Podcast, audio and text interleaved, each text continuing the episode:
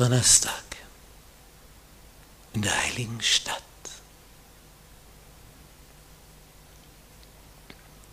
Wir sind im Buch Nehemiah, Kapitel 11. Und die Obersten des Volkes wohnten in Jerusalem.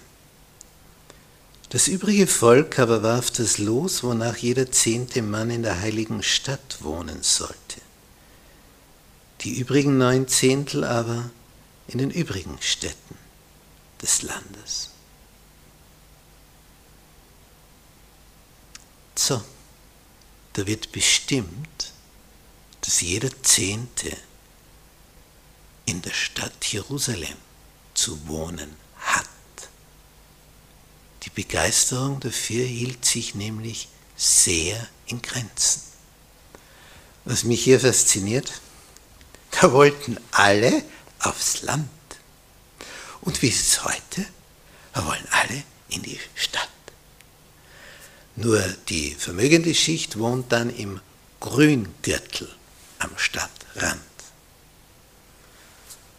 So schaut es heute aus. Die Städte wachsen. Bundeshauptstadt, Landeshauptstädte, Bezirkshauptstädte. Der Rest des Landes wird entvölkert. Hier, die wollten raus. Jetzt wird bestimmt mit dem Los, wer da bleiben soll in Jerusalem. Denn in der Stadt kannst du natürlich nichts anbauen. Und da wächst die Nahrung nicht auf den Pflastersteinen. Das musst du dann außerhalb der Stadt. Dann bist du lieber gleich irgendwo auf dem Dorf. Und die jetzt da bleiben, Vers 2, das Volk segnete alle Männer, die freiwillig in Jerusalem wohnen wollten. Da gibt es also jetzt welche, die sagen, ich melde mich freiwillig. Die werden jetzt besonders gesegnet, freiwillig, ohne Zwang. Und die werden hier angeführt, namentlich, wer dazu bereit war. Es ist schon etwas Außergewöhnliches zu sehen, dass es immer wieder so etwas gibt wie Freiwillige. Sagen, ich mach's. Ich tue das. Die, die sind sich nicht zu schade dafür, entgegen dem allgemeinen Trend. In Kapitel 12 haben wir jetzt die Zählung der Priester und Leviten, die mit Zerubabel, dem Sohn Schaltiels und mit Joscha heraufgezogen waren bei der ersten Rückführung.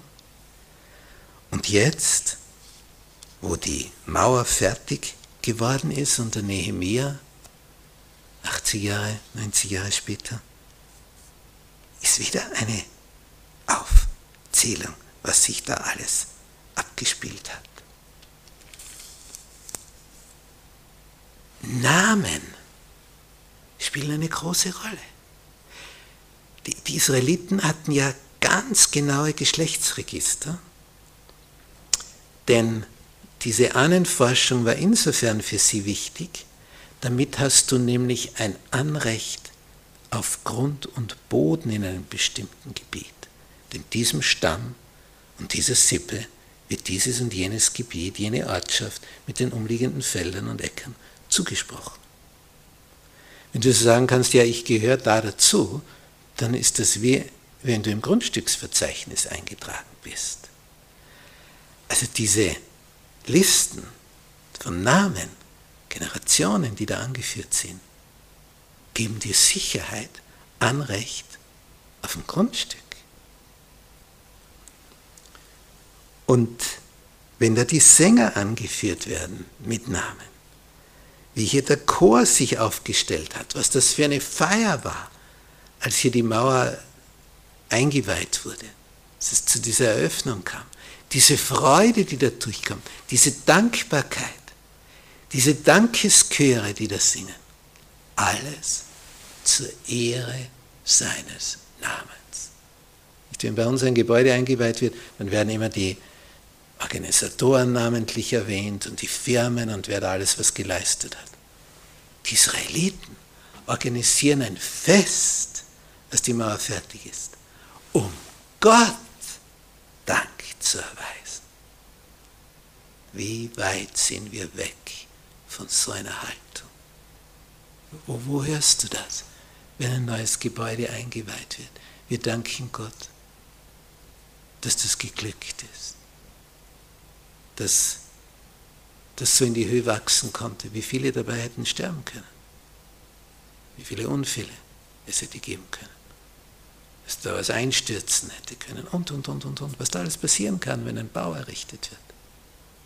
Ist ja alles noch nicht abgesichert. Und was für ein Wunder, wenn es dann gelingt und es zur Einweihung kommt. Wer dankt Gott?